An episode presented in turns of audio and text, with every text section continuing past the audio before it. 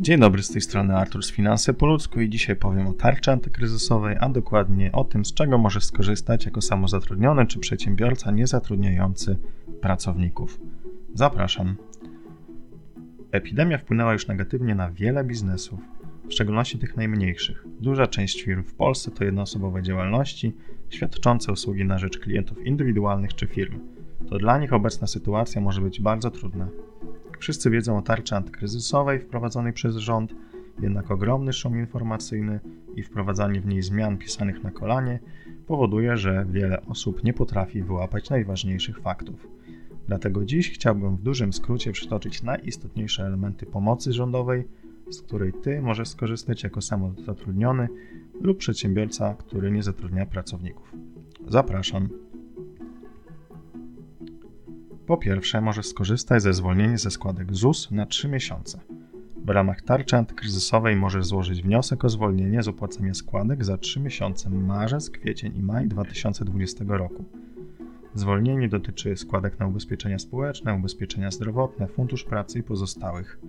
Ze zwolnienia ze składek nie skorzystasz, jeśli firma była w trudnej sytuacji już w grudniu 2019 roku i nie regulowała swoich należności, w tym składek ZUS.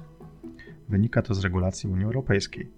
Ze zwolnienia z opłacania składek nie skorzystają też osoby, które korzystają z ulgi na start, ale osoby na małym ZUS-ie już tak.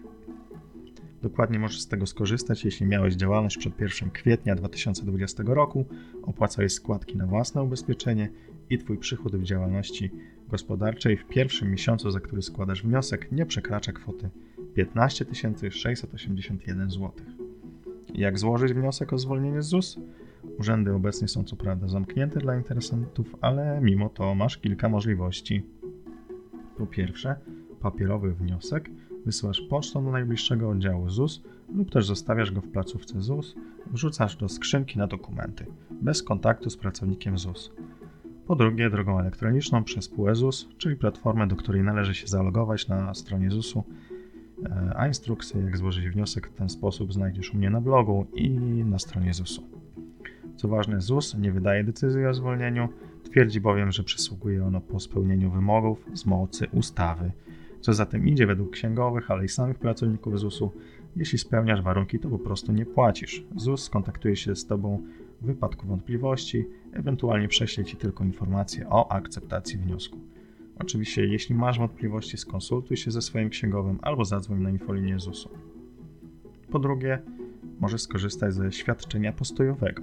Świadczenie postojowe ma, ma, stanowić rekompensatę dla osób, które prowadzą działalność gospodarczą i odnotowały faktyczny spadek przychodów z powodu trwającej epidemii. Wynosi ono 2080 zł dla osób na ryczałcie i KPR oraz 1300 zł dla rozliczających się na karcie podatkowej. Świadczenie jest nieoskładkowane, nieopodatkowane i nie podlega zajęciom. Świadczenie jest jednorazowe, ale może być wypłacane ponownie, nie więcej niż trzykrotnie. Ponowne przyznanie będzie mogło nastąpić nie wcześniej niż w miesiącu następnym, po miesiącu wypłaty pierwszego świadczenia. Warunkiem jest złożenie oświadczenia o tym, że sytuacja materialna nie uległa poprawie. Dokładniej możesz z tego skorzystać, jeśli miałeś działalność przed 1 lutego 2020 roku i nie zawiesiłeś działalności, a przychód z miesiąca poprzedzającego miesiąc, w którym złożyłeś wniosek o świadczenie był co najmniej e, mniejszy o 15% od tego w miesiącu poprzednim. Starać się możesz także, jeśli rozpocząłeś prowadzenie działalności przed 1 lutego 2020 roku, ale zawiesiłeś ją po 31 stycznia 2020 roku. Warunkiem jest też nieposiadanie innego tytułu do ubezpieczeń społecznych, czyli np. umowy o pracę, zlecenie e, w pełnym wymiarze itd. Jak złożyć wniosek o świadczenie postojowe? W tym wypadku wygląda to podobnie jak poprzednio. Papierowy wniosek wysyłasz pocztą do najbliższego oddziału ZUS lub też zostawiasz go w placówce ZUS, wrzucając do skrzynki, albo drogą elektroniczną przez PUE ZUS, czyli platformę, do której należy się zalogować na stronie ZUS-u. Instrukcje także znajdziesz na stronie ZUS-u lub na moim blogu. Pierwsze wypłaty świadczeń ZUS-u zostały wykonane, wykonane około 20 kwietnia. E, po trzecie, możesz skorzystać z pożyczki do 5000 zł ze środków Funduszu Pracy e, z możliwością umorzenia. W ramach tarczy możesz skorzystać z nisko oprocentowanej pożyczki do 5000 zł na pokrycie bieżących wydatków działalności gospodarczej. Pożyczka będzie wypłacana jednorazowo na konto, po podpisaniu umowy.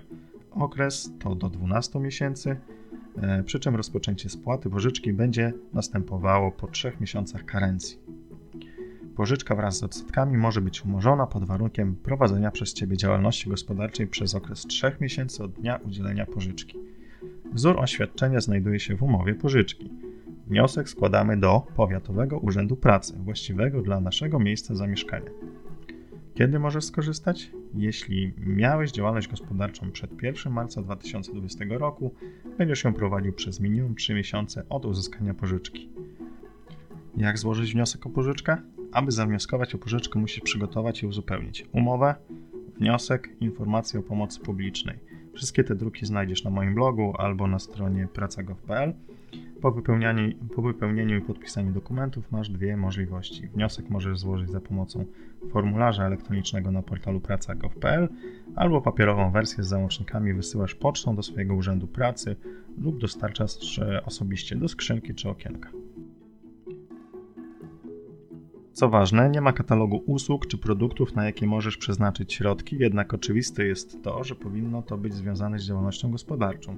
Realne jest to, że pojawią się też kontrole, które w wypadku umorzenia mogą poprosić o udokumentowanie tych wydatków.